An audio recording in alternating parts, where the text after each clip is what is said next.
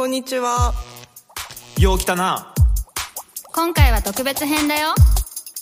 楽しんでって。え私たち？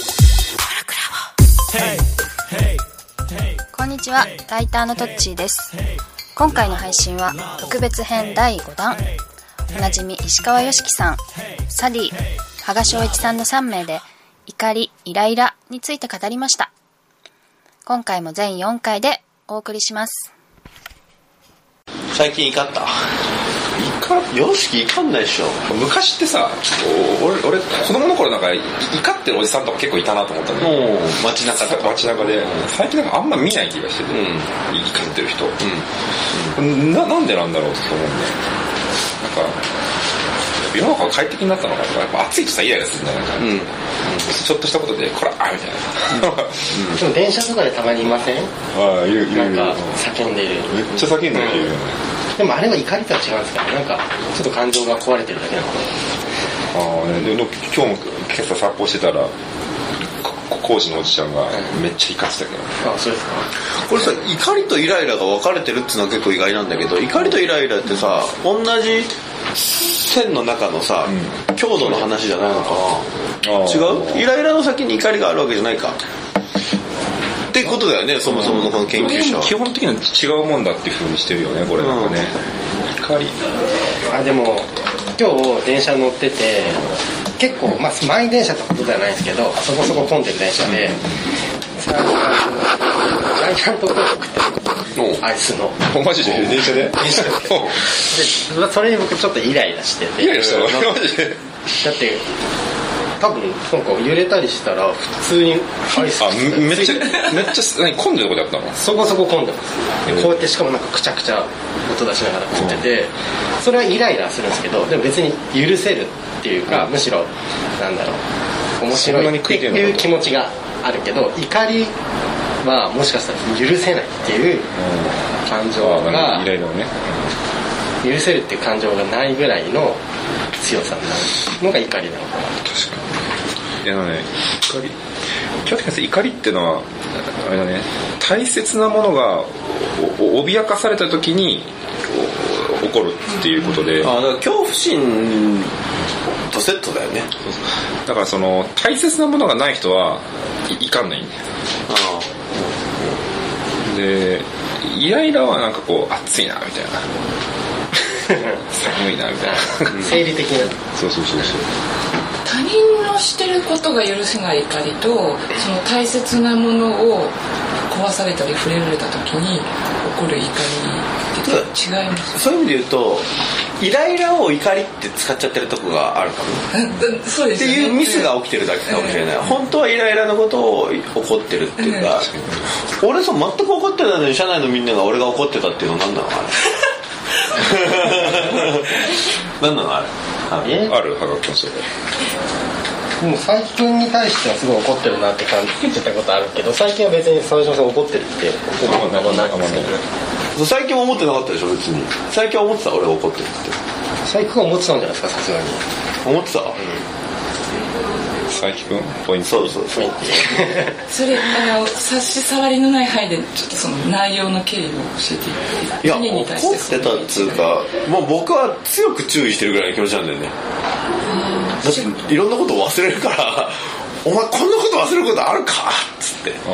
イライラしてんだよねイライラしてる。えなんかイライラして喋ってましたね？って言われると「いやーもうイライラするだろ」って答えるけど「怒ってた?」って言われると「いや俺全然怒ってないよ」っつって。なみんながなんで怒ってるっつうのかがみんながイライラと怒ってるを間違ってんのかな。うん。そうかもしれないさっきのジャイアントコーンは多分イライラですよね、怒りってのはだから本当に爆発みたいなイメージと近いよね。イメージで言うと、なんかさクリリンの敵みたいな。やつだよね、例えばあれ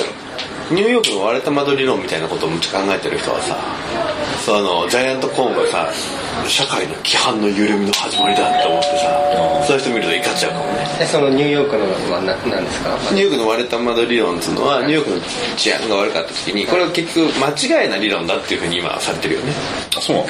そうそうそうそうそう。あれだとあのやばい経済学。ああスティーブン・レビットの。そうそうそう。はあそうわけではないと。うん、割れた窓理論は説明が何作うまくついただけで全く統計学的にはそうで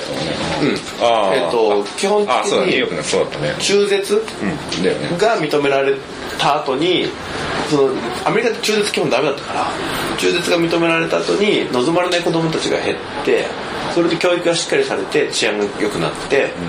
ニューヨークだけじゃなくて全部のアメリカの地域は中絶から大体15年後ぐらいに治安が良くなるっていう風なのが今統計的に取れてるんだよね。なんだけどそのタイミングの時のジュリアーニ市長っていうのが、えっと警察を強化したの。それでちょっとした落書き。落書きが1個あると2個目3個目があるから、1個割れてたら全部の窓を割れると。1個も窓を割らすなって言ってむちゃくちゃ締め付けを強いっていうふうにしたわけ、うんそれでもいろんなところで締め付けを強くしてもその犯行っていうのは減らないっていうのも結構分かってるんだけどその中絶のやつっていうのは15年ぐらいのスパンで起きた変化だから、うん、人間の認知を超えてるから、ほとんどそっちの正しい理由っていうのは広まらないで割れた窓理論が広まってるの、でまだこういうふうにそれが経ってから20年以上経ってもまだ結構割れた窓理論っていうのが重要でとかって言ってなんかいろんなこと説明してる人もいて。角の一般化だよね、そうそうよくその夫婦喧嘩とかでよくあるのがさ、旦那がちょっとなんかできないことがあっての親もそうなんじゃないの？角の一般角の一般先祖代々みんなそうだ。みたいななんか角なんかそのそう。すると大体夫婦喧嘩ってそうやって起こるっぽいじゃない、こういだから過度な一般化はでもイラッとするよね。そうそうそう会話の流れでね。だから俺ねその全部っていう言葉を使う人は、あのイライラはしないんだけどいつも心の中でいや本当に全部かった。いないやこういうこと全部調べてですねみたいな。なんかその俺この前社員からうん。何にでもほぼほぼっていう。ほぼでしょ？だから全部じゃなくてほぼそうだそれはいい。ほぼほぼはいい。全部って使う人がいる疑いを持って見るんだの人は過度の一般化をする人だ 俺それが怖いからいろんなことにほぼってつける癖がついてんだなと思うわ。いやそうそうそう。ほぼそうらしいよみたいな。いやそれあるよね。石川さんのお仕事の中であのアンガーマネジメントとかについてなんかコメントくださいとかそういうの依頼ないんですか？ああないですね。でもなんかあ安藤さんっていうアンアンガーマネジメントやってる人が最近友達になったんですけど、アンガーマネジメント協会やってる人ですみんなコミュニティ的なことやってるじゃん、ちょっと俺もやってみようと思って、おあのーふ2つのなんかコミュニティとかゼミを同時に立ち上げたんですよ。でで目的が大人になってからでも友達ってできるかなっていう あのノノーベル賞のあの山中先生が言ってたんですけどあの人ラグビーのあの方とあのは死になったよね。そう。った人ね。そうそうそう。なんか平尾誠一さんと仲良しでやっぱ大人になったからできる友達ってめちゃくちゃありがたいって言ってて確かにそうだなって。なんか友達の条件ってなんだろうっていうのをいろいろ考えたんですよ一個はなんか小学校の頃の友達とか、ね、中学校とか。みんな実家に行ったことあるなと思ったのね。うんおお父さんお母さんも知ってるというか、その実家に行ったことがあるかどうかで友達かどうかってまず決まるなと思ったの、でもその大人だとさなかなか実家に行かないじゃん。でもうちょっと考えてあ目的なしで会えるかどうかっていうのが友達の条件だなと。でそう考えると大人っていうのは目的を持って会うようになるっていうものじゃないですか。大人っていうのは、その目的を持たずに会えるような友達関係っていうのをどうやって作れるんだろうかっていうのを 2, 個試しててで一つはもう最初から目的を持たずにただ集まるっていう雑談の会をしてるんだね。でもう一個はなんか一応テーマはあるんだけど先生と生徒の関係じゃなくて友達になることがゴールっていうのでやっててとりあえず1個とりあえず終わったんだけど1泊2日の旅行をしてね。え ラストにってことですかラストに1泊2日の旅行をして基本旅行もやることってもう徒歩旅行っていうテーマでもうとにかく歩くんですよ。ずでもいい。ずっと歩いてこうダラダラ喋るっていう。のをしたらなんかめちゃくちゃ仲良くなって、なんだなんだろうそうそう高校3年間でやることを2ヶ月ぐらいでやったみたいな感じなんですよ、ででまた旅行に行こうっつって次次の旅行の日程を決めて、まあ、1年に1回ぐらいでずっと旅行するみたいな そういうのをやってたんですけどね。でそこでそのそこにいたのがアンガーマネジメントの、あ安藤さんっていう人で。でただ言ってたのはアンガーマネジメントとかやってると怒んないんですかってよく聞かれると。違うと。俺はめちゃくちゃ怒るからアンガーマネジメントやってるんだって言って。ああなるほどね。そもそも。あの最近あったのセリーナ・ウィリアムズがねめっちゃ怒ってたじゃないですかでえーあのなんすかお怒るのもしょうがないと思うんですよ。でお怒った後どうあるのかっていうのが大事っていうのをあのナブラチロワって人が言ってて。ナブラチラもテニスプレイヤーでしょ？テニスプレイヤー。で すうん。でナブラチロワは私もたくさん怒ったと、うでも怒った瞬間に私の姿は子供たちが見てるっていうのでこうススッと冷静になったっつって、セリーナの事件もあの本人最初怒ったじゃないですか。あのラケット割って。でその後観客が怒ってくれたから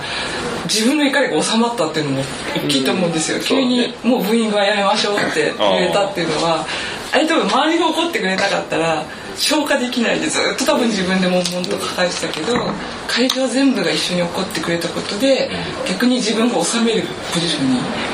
変われたってあれもちょっとすごいなと思って。なんか感情が大きいっていうのは成功するための条件だと思うんだよね。ああそうですね。うん、やっぱり感情っつうのは人を動かすエネルギーだから、